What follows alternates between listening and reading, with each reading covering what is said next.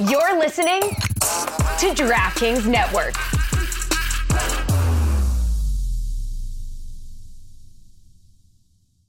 Jewelry can say many things on your wedding day.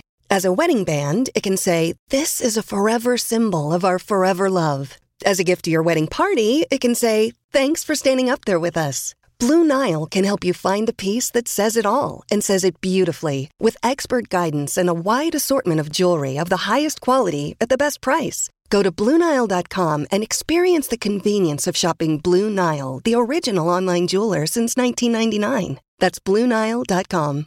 We have rambled on and on on this show about our crazy goaltending ideas. We've got Shayna screaming at goaltenders on the bench. You've got me switching them in and out for penalties. You've got Sarah. Sarah's yelling at them never... too. We're the two mean coaches. Yes. It's not just me. We're a team. A team that nobody wants or needs. the two coaches getting bounced every fucking game. A referee's nightmare, a goalie's nightmare. Hire us, teams. We're ready. Hey, everybody, welcome back to Too Many Men. I feel a little out of practice. We got a holiday. Uh, my name is Alison Lukan. And as always, I am joined by a woman who is described as such. You have a charming personality and a tremendous gift for covering hockey, and you don't have a Brent Burns beard, which is a plus. I could go on, but Everett Thompson might be reading.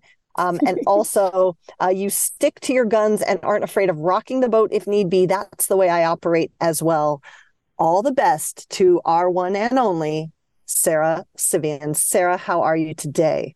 Please, I almost wish I had a Brent Burns beard during this interview that we're really excited about. It that's going to come up soon because I didn't realize how sick I was. But I am on the mend, everybody. We survived the sickness of 2023.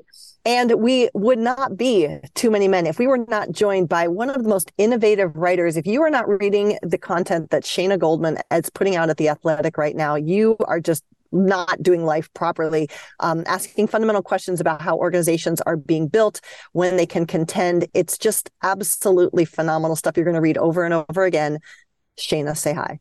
Hi, and thanks for the inspiration on that. You took my idea up a notch with the uh, the the idea of when when contenders are going to be good. I love that. I think it added like the right thing that that story needed. I always give you things for the list, Shayna. I always give you things for the list. Speaking of the list, y'all, if you are watching our YouTube stream, and even if you're not, we now have Too Many Men burn books. We also have, Shayna, Too Many Men notebooks. So don't forget to check out our delightful merch. That link is in our bio on our And what else? You, and watch me. I don't have it. I don't Mine's on the charger. Mine died. I just I put it on the charger. So next Too show. many men Apple Watch bands. so check all that out. Be sure to get it. Sarah's is on the way. Um, mm-hmm. We might actually have some pop up at a Kraken game soon. I'm just saying, just throwing that out there into the universe. We'll see. Um, but anyway, my friends, we have a lot to get to. Sarah already told you we have an interview coming up that we just enjoyed the heck out of. So we're going to be quick on our hockey related news today and then let the superstar that we have joining us take over. Um, but for my friends, it's time. Sarah, your favorite segment. Bit O'News. I love it so much. Can we add to Bit of News? We have a Bito merch coming soon. What is that Bito merch? Some Bit O'News merch. Ooh. With a clover as requested just in time for St. Patrick's Day. We got to get that up for the St. Patrick's Day gear, Shayna. Finishing it up. It was it was not the easiest to do. But uh big shout out to my sister who does not listen to this podcast. Only one does, the other doesn't, Alexa. So, you know, she helped a lot on that uh that logo for us. Wait, so Alexa does listen to the podcast or does no, not? No, not you, Alexa. Stop. Stop. That's why I bought me hey, Alexa, listen to the podcast. Thing. I know. Uh. I know. Okay. I feel well, like Nick our... Miller yelling at technology. Sorry. That's okay. Let's get to our bit o news, my friend. And of course, first there was the big Toronto trade because, of course, we have to ask how does this affect the Leafs? Uh, my friends, the Leafs are going in on their big ticket player so that they can hopefully beat Tampa, who's to say. Uh, their trade is as follows acquiring Ryan O'Reilly and Noel Acciari in a three team trade with St. Louis and Minnesota. St. Louis receives Mikhail Abramov and Adam Gaudette, Toronto's first pick in 23, and Ottawa's third round pick in 23, and Toronto's second round pick in 2024. Minnesota receives Toronto's fourth round pick in 25. Three team trades are always fun. Um, it's already been written and well established. If you really care about the logistics of it, don't come to us. We don't have enough time because we have a big interview coming. But Sarah, did you like this move for the Leafs? We're coming off a game last night where Ryan O'Reilly actually scores a hat trick against one of his former teams.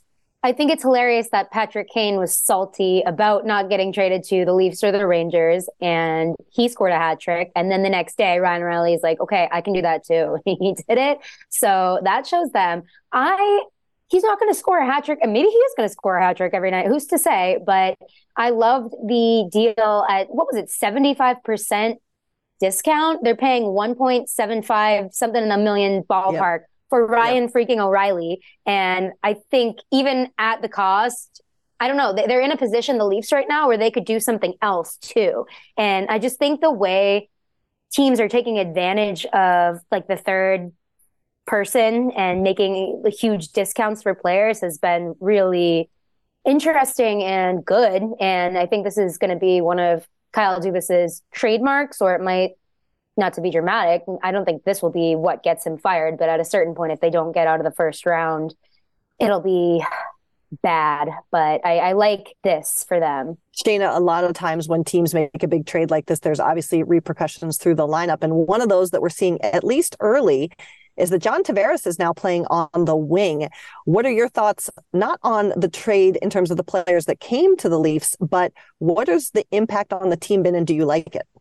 So I don't know how long this is going to last, the lineup formation. I think it was a smart start. First of all, a lot of centers credit shifting to the wing as good for their game. You can focus more on your offense and it gives you a little bit more perspective. I remember like David Krejci saying it and Tyler Seguin before, like when they were shifted to the wing, they liked the perspective they got when they went back to center. And I fully expect John Tavares to go back to center eventually. But when you're trying to bring a player into your lineup and they did it really quickly for back-to-back games you don't even get a full team practice. You don't get time to acclimate to their systems which are totally different from the blues. And you're asking him to play a different role off the bat a more offensive role that you know he's not that's not what he's been doing lately he's more of that shutdown center. I think it's so much better to put him in a position to succeed. Don't even play games. They could have said you could have played the wing which he's done before. They were like nope here's the best place you can be. We know that you were good at playmaking this year. You didn't have anyone to finish your chances. Here's John Tavares. We know that you're a good shooter. Here's one of the best playmakers in the league and one of the best two way players. So I think it was all about just getting him acclimated very quickly on the fly for three quick games. Then they can start practicing a little bit more and figure out everything from there. And you allow Tavares to get the perspective that he needs and just make it all click. And then they can figure it out from there. Do do they want him to be the three C? I think in certain matchups you're going to want that one, two, three center depth. But if you put him there to start, like his wingers are going to be who Kerfoot and Engvall. Like that's not the perfect position to start in. So I like that they eased him in in that way. I like that you get to see that line pop off because I think they're super fun. And I like that they're going to bring options for themselves because in the playoffs, we know you need to be adaptable. So it's good to know, hey, he fits here. And then they can swing him at center and go, hey, we know he fits there. And you can just easily adjust per game because you have all the time in the world to game plan for Tampa to try to finally beat them. Well, it's quite an incredible move. It's the third year in a row that Toronto has traded for a captain. And somewhere along the way, our listeners have decided that I'm apparently the ultimate Leafs fan on this podcast, which is hilarious because I'm the only one of us that currently works for a team. So if you're salty about this trade, St. Louis Blues fans, apparently I'm to blame because the two previous years, the Leafs came for the captain of the team that I cover. So we have no captain in Seattle, so they had to come for you. Apologies. they already took your captain. They already took my captain. Oh, captain, my captain. No captain, my captain. So that's the big Toronto trade. Um, in a slightly lesser move, but still hilarious because we're just going to file this under. I can't quit you, Tyler Motte. He's a Ranger again. He comes back in exchange for Julian Gauthier and the seventh rounder Tyler Motte is on his what is this 604th round as a New York Ranger. uh, Sarah, do you like this move for the Big Apple team?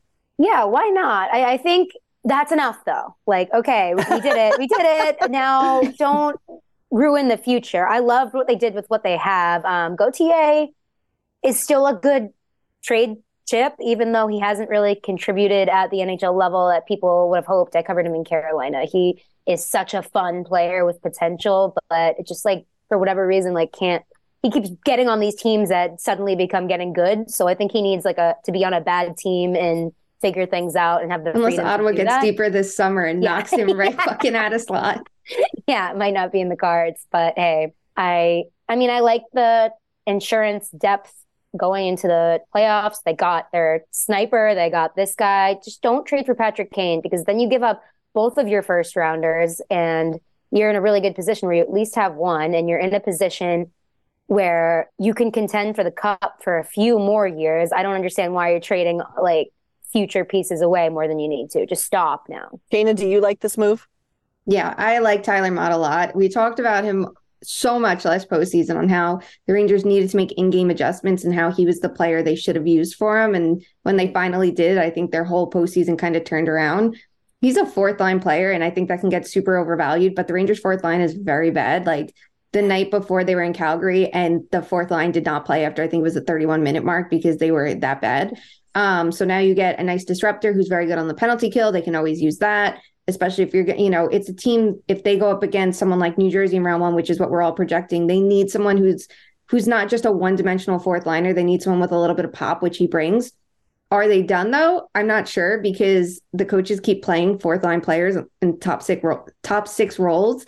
And I don't know if anybody wants to go into the postseason with like Jimmy Vesey as a first line right winger. So I'm not sure what they do, but you have the problem of like who are the coaches willing to play, and they could also get a 4C or make Barclay Joe play there and get another fourth liner to shake things up the right way. But we'll see how that goes. But for now, it's a good it's a good start. And Julian Gauthier would have been the healthy scratch if they just traded for Motte and only got, you know, only for a pick. So you would have had him like wasting away as a 13th forward. So good for him getting an opportunity elsewhere. Awesome. Awesome. Well, there are still going to be trades to be made. One that's not going to be made, however, is the captain of the Chicago Blackhawks, and that's Jonathan Toews, um, who has finally um, made a statement to the media and the public as a whole that he will not be traded um, because of illness. He is still suffering the repercussions of long COVID, um, which had been an idea that was thrown out about his illness, but we weren't necessarily sure.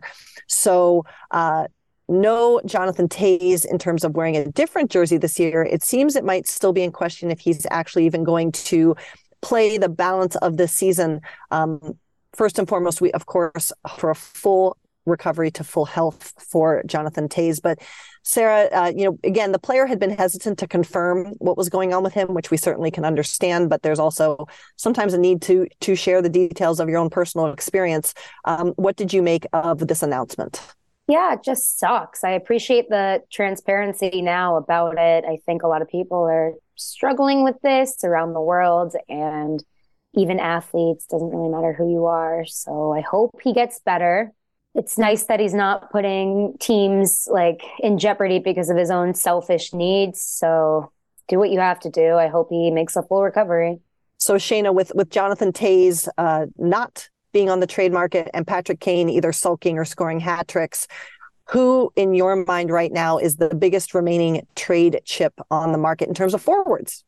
Timo Meier, hands down. He is no one is close to him on that tier. It's amazing. Like you could want a young winger and even someone with term that maybe isn't that traditional rental, expiring contract type of player. There is no one close to him available on the market. So, you know, anyone who has to find the runner up I hope you have your expectations set appropriately I, and don't overspend. I saw Frank Seravalli reported that the Blues are interested in him. I'm like, how does yeah. that make sense? Or what? A quick turnaround. They don't want. They don't yeah. want the tear down rebuild. They have three yeah. first round picks. They're like, why not? And I would be so curious if I feel like Chychrun makes a ton of sense for them too. So imagine they were the team. They move out Parayko, get some picks back for that too, and somehow score both of them. Like that would be so wild. And I think it's something like the NHL needs to happen. They say Rome Chaos. was built in a day. amazing, amazing. Um, all right. Uh, we also will just update you because we are diligent in reporting to you all the news. Connor McDavid scored 100 points in 57 games. Good for him. He doesn't like us, so we don't like him. Um, but there is one more, um, two more bits of news here. Just breaking as we uh, came to record is that again, it really has to be about the Leafs at all times. Um, Jake Muzzin has been ruled out for the rest of the season and the playoffs. Uh, Shayna, you were the one to see this news first. Just some really quick thoughts from you on this result for the Leafs. I think we all thought this was coming, but now it's official. Yeah, I think Toronto's kind of like managed their defense with the idea in mind that he probably won't be returning. So, you know, this isn't like some big shock to them, and they still might go out and get a defenseman because we know they need to maximize the next two years before well, this postseason and then all of next year, considering the contract situations of Matthews, Nylander, then Marner, and I mean, I don't think Tavares matters that much. That's just gonna be open cap space, but they have to like really go for it this and next year and they it's not like they're like, oh no, let's scramble. I still think they might look for a defenseman as long as again it's another three team trade or they're paying up for salary retention. They don't care about picks and that's fine. If you know what your priorities are, go for it. So, you know, now maybe they have the certainty to go for someone because he's not returning. Outstanding. Uh, one other piece of news that I know um, is certainly raising a lot of questions in a lot of different areas and it's unfortunate because uh, this is one of our our favorite players, friend of the pod. We've decided um, Colorado Avalanche. I'm going to call him a rover. I'm not even going to call him a defender. Yep. Cale Makar is out with an upper body injury. I'm reading the reports of a tremendous uh, reporter, Peter Baugh, who covers the Avs, um, out with an upper body injury day to day. Um, earlier this month, and this is again words of Peter Baugh, Makar was able to return to a game after clearing concussion protocol, but felt symptoms the next morning against St. Louis yesterday. This was the day in which it was announced that he was injured again. Uh, he left the game after contact to the head face. Um, two concussions. It's since come out that the spotter did not pull Cale Makar from the game. Um, first and foremost, again, we want a full and complete recovery for Cale. Um, he's bringing so much to the game on and off the ice, which we appreciate. And I'm sure his loved ones and friends care ultimately about the person as well. But Sarah, we continue to hear about the risks of concussions. And now it looks like everyone, even the quote unquote unbiased people who are in this game who are supposed to protect players from themselves in these situations, fell down on the job. Uh, what was your reaction when you heard this news? Yeah, I think we need more of an investigation into what the concussion protocol is and what it should be and if it needs an update because clearly it failed. Shayna. Yeah, it the whole thing was really disappointing. Like, first of all, I think you always need to be careful when it's the head. Second of all, if the player you know is coming back from a concussion, literally that day, you need yeah. to be even more on alert. This is a superstar. This is the face of the game. This is the face of the team, one of the most important players. I think it was said, and I think it was Peter Baugh who reported it, um, that he left the ice because he thought his visor cut his head, and it was it was yeah. an accident. I don't think it was some intentional malicious hit. I think it looked like completely incidental, but you know he returned to the game. It was four to one, and even when I saw that, and I assumed he was out because of a concussion spotter and pass protocol. Regardless, just look at him go sit this one out. There's no reason to risk anything. It is four to one. Mm-hmm. This is your first game back. And even though nothing happened in the time he returned, it, it just doesn't matter. And I think that's where like the breakdown is. It's unfortunate in his first game back. You can't do anything to avoid that when it's an accidental hit. But he why did he return? You just saw it. You literally just saw it where his symptoms were delayed. And they know this too. They have experience with it with Gabriel Landeskog a couple years ago where his symptoms were delayed. And he was out a really long time with a concussion. So it's a really bad spot. Like there was no reason for him to not be pulled. Did I would be curious too, like, did the spotters think he pulled himself from the game? And they were like, okay, we don't have to pull him out mm. because it, it could have looked that way. But if you're the coaches or you're the staff, just say, sit on you could sit on the bench, but you're not going back out there. Like your night's done. It doesn't matter. There's yeah. seven minutes left of a game. It's four to one. Be done. And that didn't happen. Yeah, yeah I'm with Sarah. I think um, if we want to be better and if we want to protect, I mean, this is a superstar of the sport. If we want to be better and protect the stars who are going to make money, which is at the end of the day what a lot of these people only care about, nonetheless, you must have safety precautions in place, particularly when it comes to head injuries, so that you don't lose the player, more importantly, the person um, from just life, not just the game. So that concludes our Bit O News. Usually we bring to you a member of the shit list, but today we are thrilled to have the anti shit list entry, a rare, rare occurrence here in Too Many Men World. But we do have one. Every now and then there is a piece of information or a story that simultaneously all three of us or two of us post in the chat or just all react to and just really connect with. And that is the entry on our anti shit list. This was a post that came out on Valentine's Day. And it's the wonderful, tremendous, and talented Tara Slone, who covers the San Jose Sharks interviewing Brian Burke um, about Patrick Marleau's upcoming number retirement, but also about hockey and the importance of the hockey community welcoming the LGBTQIA plus community. And Sarah, I know this connected with you not only because we are such fans of Tara's work, but also to hear the words of Brian Burke. Just can you walk our listeners through what this was all about? We'll, of course, share this link, but uh, what's important to take away from this? Yeah, I think there were a lot of comments that people who might not know Brian Burke, um, they were just impressed that an old hockey curmudgeon was speaking up for LGBTQ plus rights in his curmudgeony way, which we need more representation of that for sure. And it it shows like to not always stereotype people, and that is kind of like I wrote a story a few years ago when he was making fun of the storm surge, and people were kind of the, like good people in the hurricanes community were like crapping on him, right? Like, oh, he's just another old man. I'm like, guys, he's actually kind of like he's an advocate for LGBTQ rights. His son um, came out as gay, and we tragically lost him in a car accident a few years ago. But they they started You Can Play for him, and his legacy lives on. And eh, the Burke family has never been shy to support gay rights and Brian was at Pittsburgh Pride over the summer so that's really nice. But yeah he just he was not impressed by the way that some players are not wearing pride jerseys but at the same time he can speak on how things aren't as dire because he's been uh, alive and around for so long that he does think things are going in the right direction in hockey which is nice to hear. Um, I don't know. I, I, think I was more impressed that like this question is being asked. I'm just really impressed by Tara in her new role, which is kind of around the community in San Jose. I think having someone of her caliber, whose job it is right now to interview maybe marginalized communities and things about marginalized communities in hockey, like that's her sole job right now. I think it's just awesome.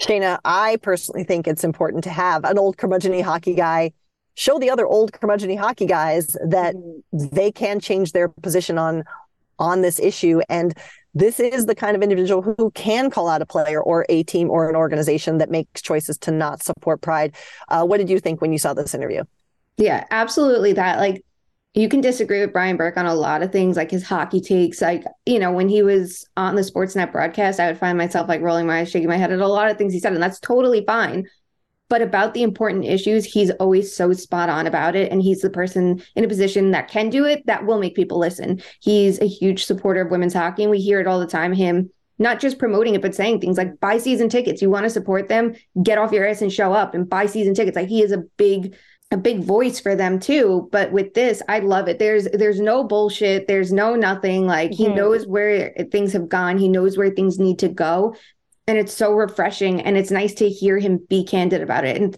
it's Tara's the perfect person to be asking these questions. She knows how to do it. She also knows him very well. Um, but it, it, it's just like that. That's what we need more of. And I hope others in her capacity, her role, take notes on how to ask it. And I hope others, you know, other hockey men take notes from him. And it's not like this is anything new from him, but I, I don't see him, I don't know, losing his job, having anything happen to him for, you know, trying to be a good person. I don't see any bad repercussions. Like it's almost like you could just say what you want about things like this and try to be a good human for five seconds. And the most you'll get is a couple people being like, Hey, thank thank you. Thank you for doing that. Who knew? There's different I know there's different ways to be an ally. And I think sometimes people get lost in, oh, you have to be the wokest yep. person in the world because that's a bad faith talking point from people who don't want more wokeness. And no, you don't have to take, wokeness. you don't have to get I'm offended sorry. at, I'm sorry, you don't have to get offended at things you don't like want to, I don't know. Like there's different ways to show your support on whatever way you feel comfortable showing it, but it's important that you do show it. Absolutely. Absolutely. Well, my friends, those are the hot headlines and our one entry on the anti shit list. we want to turn you over to a delightful conversation. Um, we have rambled on and on on this show about our crazy goaltending ideas. We've got Shayna screaming at goaltenders on the bench. You've got me switching them in and out for penalties. You've got Sarah. Sarah's yelling at them never... too. We're the two mean coaches. Yes. It's not just me. We're a team. A team that nobody wants or needs. The two coaches getting bounced every fucking game. A referee's nightmare, a goalie's nightmare. Hire us, teams. Mm-hmm. We're ready. Hire us, teams. Well, we decided that it was important for us to see how crazy or not crazy we were. And so, thanks to Shayna's tremendous network, because she is the bestest, she brought us a guest. Shayna, tell us who the people are about to hear from. We brought good friend of the podcast and goalie, goalie extraordinaire, Marty Biron, to hear our ideas, tell us what's good, what's not, and, you know, bring a couple ideas of his own. Wait, are you gaming? On a Chromebook? Yep. It's got a high res 120 Hz display, plus this killer RGB keyboard. And I can access thousands of games anytime, anywhere. Stop playing. What? Get out of here. Huh? Yeah, I want you to stop playing and get out of here so I can game on that Chromebook. Got it.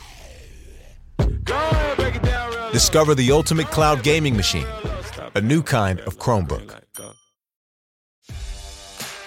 This episode is brought to you by Chevrolet. Now's your chance to support a team with real grit. The Chevy ZR2 family of off road trucks.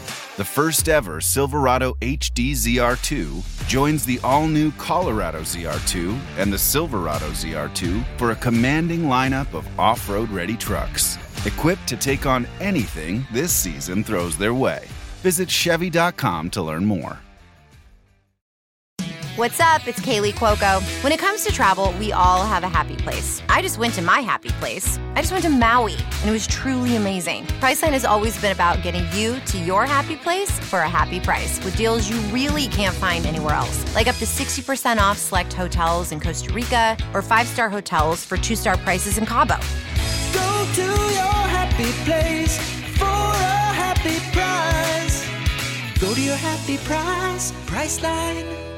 We've been talking about a goalie panel because literally no one understands goaltending except for actual goalies. So we have an expert here. Our friend Marty Biron is here to listen to our batshit ideas and tell us whether or not they check out or not. Marty, welcome. I can't wait. I can't wait. Bring it because uh, I'm a conservative when it comes to goalie minds uh, at heart, but I love crazy ideas. So let's let's bring it. Um, I'm going to ask first, and then you two jump in. Do you think goaltenders should take their own penalties and sit in the box for two minutes? No, I don't. Uh, you'd be in a lot of trouble if you took a penalty and then the other guy went in and took a penalty himself or herself. And but I remember a game where I was sitting on the bench and one of our players got a five minute, two, a 10, a game or whatnot. And Lindy Ruff was in a heated argument with the referee, wanting me as the backup to go serve the 10 minute misconduct. He's just like, Marty, you're going. I'm like, that's impossible. And then he got heated with the referee. So, look, I think people have thought about it, but I don't think goalies should serve their own penalties now. All right. Well, should goaltenders be deployed as specialists. For example, if a goaltender is really good in penalty kill situations, should a coach be able to and intentionally switch out a goaltender based on game situation? Okay, that's uh, yes, you could do that. Um, I don't know that I would do it, and the only reason is I remember years and years ago in juniors. So Manny Fernandez was fighting for the lowest goals against average in the Quebec Major Junior Hockey League him and Philippe DeRouville were like basically neck at neck in the last game. And I believe it was Michel Therrien who was the coach of Laval and basically sent out Manny only on power play situations so he would get like minutes without giving up goals. And it backfired and Manny gave up a shorthanded goal and then had to stay for the rest of the game, gave up three more goals. And I think he lost out to DeRouville for the lowest goals against average that year. So I think if you try to play around with that too much, um, it may end up backfiring at some point. Uh, we've seen it with shootouts, right? Where um, Oh, Ty Conklin, I think one year got pulled right at the start of the shootout, and he was upset, throwing his mask on the bench with the Edmonton Oilers. Uh, I went in cold in the shootout one time, but it was because of an injury, uh, and it didn't work well. I got scored by, uh, I think it was Marty Straka first, so or maybe it was uh, Nylander first and then Jagr. But anyway, like it just, I think it would backfire. But I like the idea of maybe shootout specialists, but I don't know about penalty kill sh- specialists. You have a really good memory. Um, I, well, I appreciate that. Uh, I think it comes with the territory, right? Like, I, especially when you give up goals, you remember those a lot more. Oh, or bad games, you remember that a lot more. Okay, I'm going to ask you one that I genuinely believe, and I've talked to some professional goalies, and they either are like very for it or very against it. Should teams carry three goalies? No, um, I, and and especially since COVID, I think it has been the the the thing that's been discussed, right? Like three goalies to make sure that we don't have to deal with an e-bug. Uh, practicing with three goalies is about the worst thing in the world. Um, I, I've done it for almost a full season with the New York Islanders. I joined the Islanders in 09 10. Uh, I signed because Rick DiPietro was basically not ready to come uh, back to action until November or December. So it's me and Dwayne Roloson. And then DP started practicing, and then there's three of us, and it sucked. It really does. And then I'm the healthy scratch, and then I just like show up for practice the next day, and there's no really need for me to be there. I'm not practicing for anything. It just was brutal. One of my worst experience. Not because I mean, the team was fun. Like John Tavares, Matt Moulson, Bruno Gervais. Like uh, we had a lot of um, Mark Streit. We had a lot of great guys, and they were really supportive. But it just sucked to have three. Um, I wouldn't carry three goalies. I I just don't see the need. I actually think it's a pet peeve of mine when I watch college hockey and they have three goalies and they dress three goalies. I'm like, why do you need two guys on the bench? It takes away too much space. There's not enough space anyway. So that's a pet peeve of mine in college hockey. Did you watch the Beanpot last night? I did. I I caught it from afar. So we were getting ready for the Sabres late, uh, you know, Sabres after dark in LA. And obviously Devon Levi is a Sabres prospect. So I paid attention to it. Shootout again. I'm not sure that I like a five minute three on three overtime and then a shootout for the Beanpot final. But I mean, it's college hockey. They do what they do. Yeah, we never need shootouts as like a decider. Okay, so thinking more about goalie rotations, should we see more goalie rotations within games if someone's having a bad night? Like, what are your thoughts on maybe pulling a goalie for 10 minutes in a nice way, not telling them to get the fuck out because I've learned that's not the way to do it, but sitting them for 10 minutes, letting them cool off, and then at a commercial break, throwing them back in? So that is a very common practice in like youth hockey, right? You don't want to pull the goalie. You just want to settle them down. And at some point, I think it just doesn't happen anymore. Now, I'll be honest with you. I've been in those situations. It depends on the goaltender because as you usually can tell, I watch the goalies, uh, you know, when they start giving up a goal and two, and you look at them if they're looking at the bench, like, are they looking at their coach? Like, as soon as you start looking at your coach, or your coach pulls you, you're mentally kind of checked out. You're like, okay, my night's over. I'm done. And to re-engage is kind of hard. But if you have a goalie that a, go, a coach that wants to do that often and that you know, um, I think you could do it. And also, I, I mean, maybe it's a cliche, but there's also a an energy surge. Sometimes you pull your goalie, your team starts playing a little bit better. Okay, now we're gonna put our other goalie back in because that's his game. He needs to finish the game in the NHL, and we'll see what happens. Marty, are you ready for this one? What is goaltender interference? And should there be a goalie in the situation room to help decipher what it actually is? Well, I'm I'm sure on occasion there is a goalie in the situation room. Um, I've talked to Kay Whitmore about it plenty of times, and and Kay is involved in there at times. Uh, he's our big goalie guru in the NHL that checks the equipment and puts it all together and all. Um, yeah, what is goalie interference? I've read Rule 69 back and forth and back and forth. I know it by heart. Um, there's times I get it wrong, and and I don't get it wrong because I don't see the situation wrong. I get it wrong because there's a little fine print or a little piece of the rule book that kind of allows you to make a decision. Loose puck and rebounds, for example. Like, how do you define a loose puck and a rebound, and and where is contact allowed in that situation alone? So to me, that's becoming a little bit gray. It's not so much black and white. Look, look, there's a situation, there's a bump, it's no goal. So in inside the crease, I think they've been pretty consistent. There's contact inside the crease. It's not going to be a goal. We wave that off. Now, outside the crease or just borderline around the edge of the crease, it's been it's been tough. So I agree with you. It's uh, for a lot of people, it's been very tough. Um, I like to make my mind. I see the play, I make a call and I try to stick to it, and then I see what happened. And I, I'm not saying I'm 50 50. I'm I've got a better percentage than that, but it's uh, sometimes I still get it wrong and it frustrates me. Do you think that goaltenders feel protected, right? Because that was the intention of the rule. But do you think goaltenders are frustrated by how the calls calls go, or do you think they feel like most times officials are getting it right? I, I talked to a few goalies about that. I think they feel officials mostly get it right. Goalies are more frustrated when a goal gets taken away at the other end. And they're like, wait a second, because Sarah, we have good memories for goals that we've given up that maybe shouldn't have been given up. Then you're like, hey, wait, a month ago, I got the same call, well, the, a different call, but the same situation, and they counted it. And so I think that's where goalies get frustrated with it more because they remember their own experiences. Uh, but I know this is a tough one. We just had a debate the other day about uh, kicking the puck, right? And I'm, what's a kick? Define a kick. And I understand too. You know, you need to protect the goalies. I would not want my neck down on the ice, my hands down on the ice, and players swinging their sticks at the puck. Look, I'm become good friends with Clint Malarchuk over the years, and that was one of the scariest incidents I've ever seen. And I was a kid, and and I I was worried about going back to practice the next day because of it.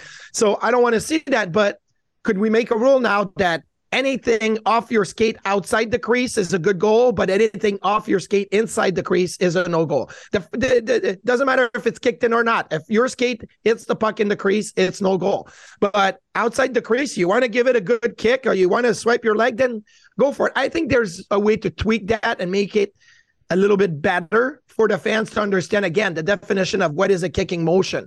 Like that's hard to uh to interpret uh, sometimes. Okay so you jumped on something I, I, was actually about to ask you about. Do you think skaters should be allowed in the crease? Should that be an automatic penalty? Should every play not count if a you know skater enters the crease at all? I, we tried that and it was an absolute disaster. And I remember a game in Edmonton. I went in um after, no maybe i was playing the whole game but I, anyway the score is like six to two for the oilers.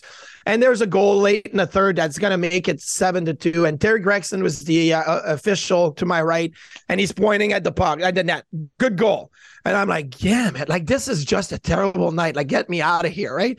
Let's go. Running clock. Let's go. And then all of a sudden i see the officials getting to the penalty box and within like 30 seconds we have no goal in the play, skate in the crease. It had nothing to do with my job as a goaltender. It was a toe in the crease, about like six feet away from me, eh, but it was the rule at the time. Here in Buffalo, we remember the Brett Hull situation, Stanley Cup winning goal in overtime, late in the middle of the night. Um, so no, I think the crease should be for everybody to get to. You just have to have awareness. Like I don't think it should be like lacrosse, right? Where you step in the crease and you're out. But soccer, you can run around the crease. Uh, I mean, I think it should be uh, uh, available for everybody, but you still have to have some rules in it. You just brought back some bad memories of me getting penalties as a lacrosse defenseman. I was very bad at stepping in the crease. my, my son played lacrosse his senior year of high school, and I was never so confused with the rules and the penalties. And it's tough. It's and they're yelling touch, touch. It was field lacrosse, and they're yelling touch. I'm like, touch what? because they have to get the touch in the box and the whole thing. And and he was just a backup goalie. So he played a little bit. He was with his buddies. It, it was fun, but I was never so confused when it comes to field lacrosse. It's tough. We said you're a hard no on carrying three goalies, but should the two goalies, should one start more back to backs? Like if a goalie's getting hot, do you think keep it going or no? Absolutely. I do not like the the idea behind the fact that oh goalies should not play back to back. Even as a backup goaltender to Henrik Lundqvist, I used to look at the schedule and say, okay, we got Friday, Saturday. I'm probably going to play Friday or Saturday, most likely Saturday, especially if it was on the road and against a Western uh, Western uh, Conference team, right? I was like, that's going to be my game. But I remember talking to Hank about it, and and especially because Lundqvist was so mentally tuned in, right? And it took him some time to mentally like release and then I'm like, is it better or would it be better if you turned it on on Friday and you kept it on until Saturday night? And then after that you had Sunday, Monday, Tuesday, Wednesday to just let it out, let the steam out. Because then he was playing Friday, I was playing Saturday, he had the game Monday, he had the game Wednesday, he had the game like there was never a four day break or five day break for him to just be let's let the steam out. And I felt like in the end, it would be more beneficial if he played Friday, Saturday sometimes, and then I got the Tuesday game and he didn't play until the next Thursday. Now, I understand that the data over the last few years shows that the goalies that play back to back on the second game, they're not as sharp. Well, yes, because they don't do it often enough. Mm-hmm. They're not physically and mentally in that rhythm.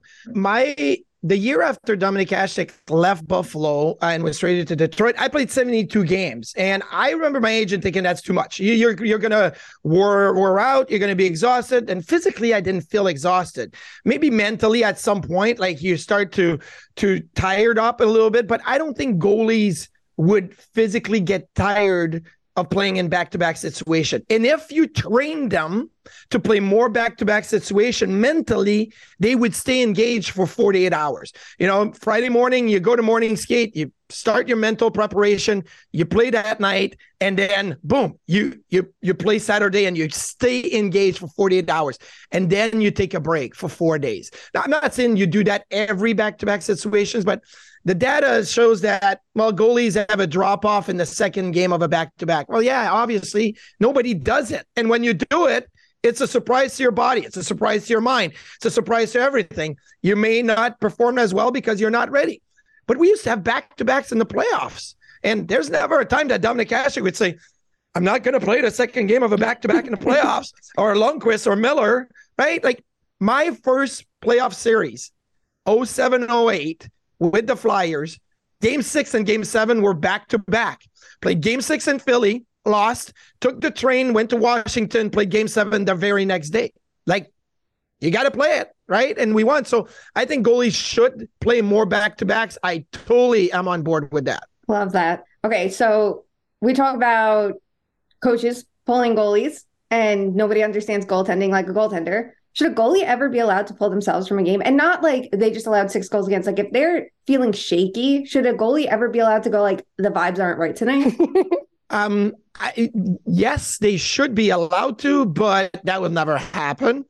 And i'll give you a, a, a good example is um, and Sarah, uh, your tweet with Rod Brind'Amour about him him not drinking coffee is fantastic because I don't drink coffee. And the one year in Philly, you know, I'm looking around and guys are popping Red Bull right before the game and they're really fired up. And I don't drink coffee, I don't drink caffeine. So we're playing Boston at home. And uh, I'm like, you know what? I'm, I'm going to give it a try. Stupid me. Like, I should have tried it in practice one day to see how my body was going to react to drinking a Red Bull before the game.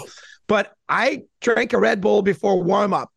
Middle of oh the first God. period, I literally could see like five pucks and 12 Boston Bruins on the ice, right? Like I'm like shaking.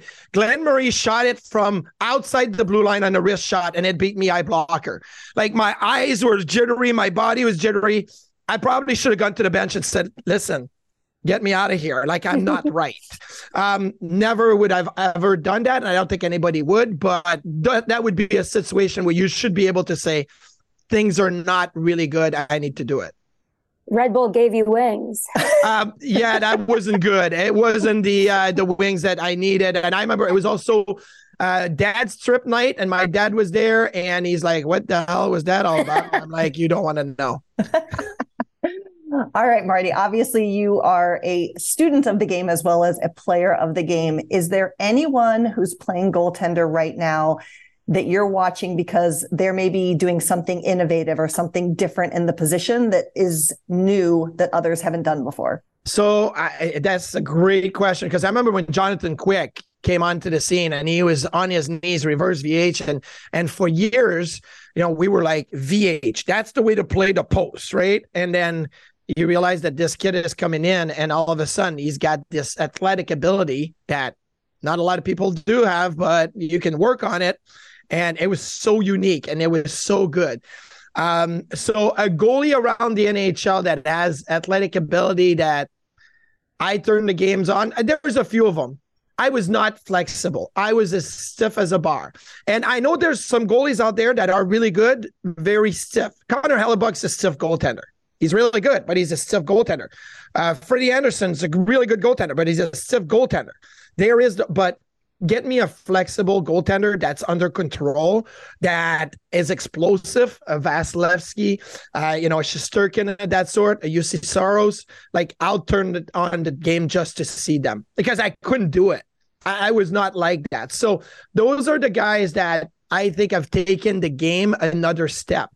And now, you know, watch Devon Levi in the Beanpot final, and I'm like, look at how athletic uh, flexible, uh, uh, in, in control. Like he's so strong with his core and his hips and his groin, and to be able to go full split and then back to his feet. And so, to me, that is going to be the next ten years of goaltending. Like I remember trying to do yoga and Pilates, and I was like, this doesn't work for me. Like I've got legs like this. I'm like, I'm not flexible. But I wish that when I was 18, that would have been what we were told to do. So if I was talking a 16, 17 year old goaltender that's playing midget hockey or junior hockey, going in, that's what you got to do. You got to build that flexibility, that core strength, because that's where the game is going now. The stiff goaltenders, they're still going to be able to do it, but there's not as many of them that do it well. That makes a ton of sense. It's all about like training right and changing the way we think of it. So let's talk about you know e-bugs do we need to change the e-bug situation should a skater be the one that has to go in net or should we have an e-bug in the building and what would it take for you to be an e-bug Well, first of all, it would take me probably a time machine for at least five or six years to be an e-bug because that that I barely play goalie anymore. I put the gear once a year maybe, and I I feel like I'm going to get hurt every time. Um, so I don't mind the e-bug situation uh, as long as it's not overused and I don't want to say overused. You, you got to use an emergency backup when there's an emergency. I totally get that. And it seems to be more emergencies now. We never had that issue. Like never would there be a situation where both goaltenders would be hurt to to be out of the game and you got to put an emergency backup. But I remember back in the days, Jay McKee was a, a defenseman for us. He sometimes would put on the gear in practice for fun on an optional day. And we knew that if there was an issue, Jay McKee was going to put the gear and going to have to play for, you know, a period or more, depending on the situation. So, yeah, I don't know that you want to risk putting a player in net that maybe never does it. And I never see players messing around in, in goalie gear in practice anymore because there's the emergency backup. But those guys that are emergency backup usually practice with the teams, and that's where it becomes a little tricky, right? Like uh, David Ayres with the Toronto Maple Leafs, like having to go in with Carolina, and then the guys all know him because he skates with them regularly, and that's the tricky part of it. But I don't think there's any other solution other than saying, you know what, that's it. Your one goalie goes out, your second goalie goes out. You got to play with six players. That that's what it is. That you know we don't No bring the emergency that's goal. what we let's go that's it right here that's the headline I mean, coaches pull their goalies with six minutes left in the game. What if there's six minutes left and your second goalie gets hurt? I'll go with six players. I love it. and if you want to stand in net go off right take a blocker hop in net and get ready I've, I've seen players also like turn their stick over and play actual goalie. Uh, I've seen Ovechkin do it. Now, do I want Ovechkin to block a slap shot? Uh, no, and but, but also like you can't have a rule saying okay, we're not allowed slap shots, like beer league rule. If there's no goalies because they're both hurt, no slap shots allowed. Like you want to be at least giving those players a chance. But I have a crazy one for you guys. Um, and this is because I sucked at shootout. I was terrible in shootouts. And I go back to, oh man, many, many years ago. Um, and now I'm blanking on his name, and I feel shame for blanking on his name. He was a coach that had these crazy ideas. Anyway, I'll, I'll come back. But he wanted to put a defenseman in the crease for a penalty shot because Roger Neilson, Roger Neilson wanted, he's such an innovator. He wanted to put a defenseman in the crease on a penalty shot situation because he thought, why not? Right? He'll come out and play it one on one and be able to gap up. And so penalty shots rules now are you have to have a goaltender and you can't leave your crease until the player touches the puck at center ice. How about this? And I tried it in practice and I think it would work maybe if it was a surprise. How about the goalie in a penalty shot or shootout attempt? Come charging out and then plays the shooter yes, yes. as a defenseman. right? Because I was terrible and I thought, how can I gain an advantage? So you play it one on one. You go out, you stop, you pivot, you're backing up, you're you're gapping up, you're taking an angle. I almost feel like that would have a better that would be a percentage than than actually facing a shooter in the crease. It'd be fun. Amazing. Amazing. Now they'd have another line on the ice and say goalies are not allowed to go past Right. this line ever. they would like This a goalie's trapezoid too line. good at it. That's yeah. right. Exactly, That's right. exactly. A trapezoid, but in front of the uh, the icing line. But I thought about that, and that's how my mind goes. I've got a lot of crazy ideas when it comes to strategy and structure. I've mentioned it to a few coaches, and they look at me like I've got three heads. Um, I, I I feel like teams are good enough to defend with four skaters at times.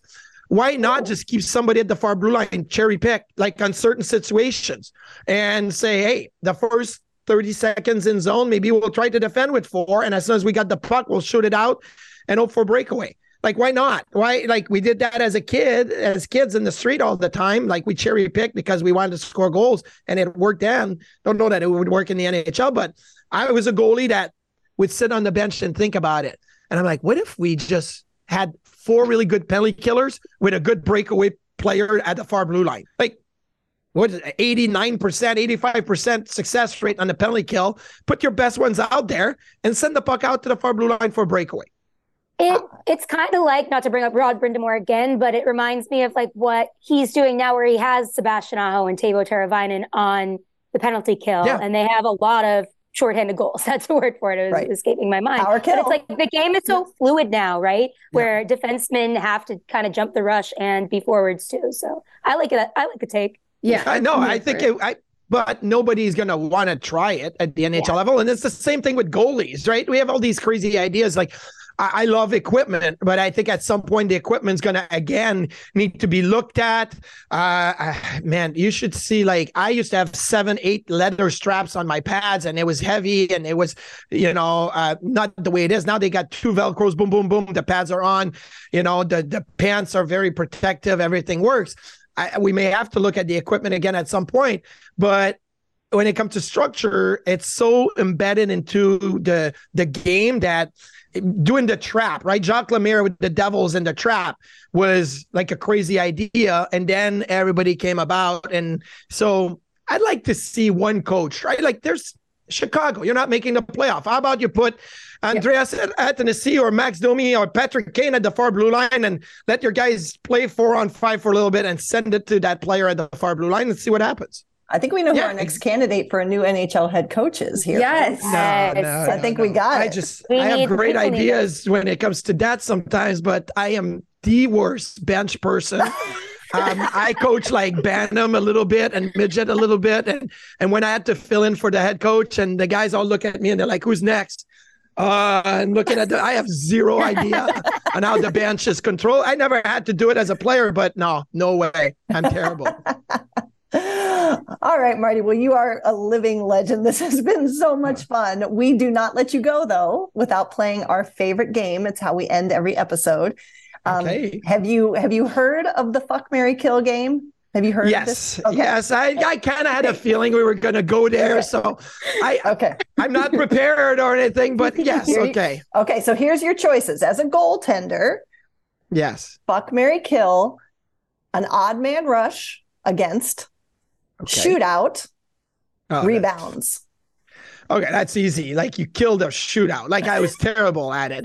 Uh, I am going to marry the rebounds, and um, I'm gonna fuck the uh, two on one, the odd man rush. And uh, the reason for marrying the rebound is I was always feeling good about either my rebound location or even giving up rebounds. I like to have the rebound right in front of me. I felt like it was it boosted my shot against anyway. When I gave up a rebound and it was right in front of me, I got a second and a third and a fourth. It was great. But yeah, so I would say I would uh fuck the on men rushes, marry the rebound, and kill the shootouts. Amazing. Amazing. Marty, thank you so much. We're going to have to have you back. You may be top guest of all time Yes. already. This has Uh, been you awesome. guys We're just a gonna great have one of job. the rankings. I love it. You guys do a great job. Uh, I'll come back anytime and we can talk about more goalie crazy ideas. If I'll, I'll have a folder on my phone now. Every time I think of something crazy goalie ideas, I'll put them down and we'll have to revisit that in a few months. Let's do it. We're here for it. Absolutely. Thank you, Marty. Thank you guys. Thank you. Y'all, I am still, that is still one of the best conversations I think I've ever had with a player, past, present, or even future. Um, again, huge kudos to Shayna for making that happen. Thank you. Uh, we've got some other guests we've got some invites out to, so we'll see what we can do coming up. Um, but you might like some of them, we think. Um, as we've done when we've had a guest in the past, we want to wrap with our favorite game again, which is Fuck, Mary Kill and we're going to do the same that we asked our guest to do. Shayna, as the person who made the interview happen, you get to go first. Are you ready? Yes. Can I ask a question? Oh, here we go. Yes. Are we answering this as a neutral party or if we were goalies? I think you can do it either way. Just clarify which one. Okay. Do you want me to say they're odd man rush, shootout, or rebound? And Okay. I was surprised by Marty's answers personally, but go ahead. I am going to, as both a viewer and a goalie kill the shootout. I think that I think that watching like a skills competition is honestly fun. I enjoy it all the time, seeing the moves you know players bring out. That's not it for me. Um, I am going to fuck a rebound. I think that second chance opportunities can be like the most dangerous. And I think from a viewer perspective, and I would assume from a goalie perspective, like when you see those big saves, and I think of like even like Jake Oettinger in the playoffs against the Flames, I remember it was like the best save of the postseason was like this incredible like rebound second, you know, second effort that he was able to stop. I feel like that's like the energy boost and the good vibes, but I also feel like that is a lot of goals against can happen that way. So, and sometimes the goalie doesn't get the proper credit because there's so much chaos in front of the net. So we'll only fuck that because there's some downsides. And I will marry the odd man rush because I feel like that is the perfect way to showcase a goalie skills when you see them stop the odd man rush opportunity. And then from a skater's perspective, I think that it's so exciting when you see these like speedy, fast, skillful plays, especially like really crafty passing plays. I like them. So I will marry that. I think there's like a nice consistency to them on either side of the equation. Sarah. Okay, I'm going to marry the shootout because I'm lazy and I lack accountability, and no one's going to get mad at me if I lose the shootout. Like, you should have scored then. I'm going to kill a rebound because I'm lazy. I don't I don't want to do all that. Get it on the first try or not. And I am going to fuck the odd man rush because it looks like I put a lot of effort. I mean, you do put a lot of effort into that, but it looks it only on on the surface looks like Yeah. it. but I think it would be impressive. So, Alison. Uh, amazing. I am going to marry the odd man rush for a lot of the same reasons as Shayna, because we know that that can often lead to the use of one of the most dangerous passes in hockey. And I love to see it. And I'm speaking as an observer because I also do love to learn and study how goaltenders react and the choices they make in the moment and how the whole play happens. So I'm going to marry the odd man rush. That's my favorite. I'm going to kill the rebound because the goaltender could have just froze the puck in the first place. I like it's just kind of garbage play. Like I get it, Shayna, your points are all very valid, and I hear you. I just I it yeah. Nah. I get no, that's a Um, good point. If you just freeze it in the first place, sometimes you can, but if you can and just stop Right, no, play, sure. like how many times are you screaming it? Like just cover it, just stop play, just give everyone Right. a breather. Like here's the thing, I'm with you. Like there are some great like rebound plays like net net front, but there's too many bad juicy rebounds that negate my enjoyment of the play as a whole. Um, and so therefore I will fuck the shootout because who was it we were watching this weekend, Shayna? Was it was it Shesterkin? Was that what the one was that? No. Yeah, it was Shesterkin against yeah, Jack Campbell. Yes. Like Shesterkin and his choices and how he was playing each shootout was again for, as an observer i liked i would love to learn from a goaltender how the strategy behind the response to each even though yeah. the plays are garbage plays and it's skill play and that shouldn't decide a game and that is my belief on all things hockey okay we did okay. it team we um, did it we did it uh, thank you all for listening. Um, hopefully, you enjoyed that interview as much as we did. Um, please do connect with us outside of the show. You can follow us on the socials at two underscore much underscore man on both Twitter and Instagram. Let us know what you think. Let us know what you want to hear us talk about. Submit your fuck Mary Kill nominations, and we will take it all in unless we don't like it, and then we will dismiss it right away. uh, please do remember that we have merch, including new merch like the burn books, the notebooks, the Apple Watch bands, and more. And there's more stuff coming soon. We turn all of those proceeds right around and deliver them back to organizations that are helping us do what we ask of you to do every single episode, and that is do something no matter how big or small every day to make sure that hockey truly is for everyone. We'll talk to y'all soon. Love you. Bye.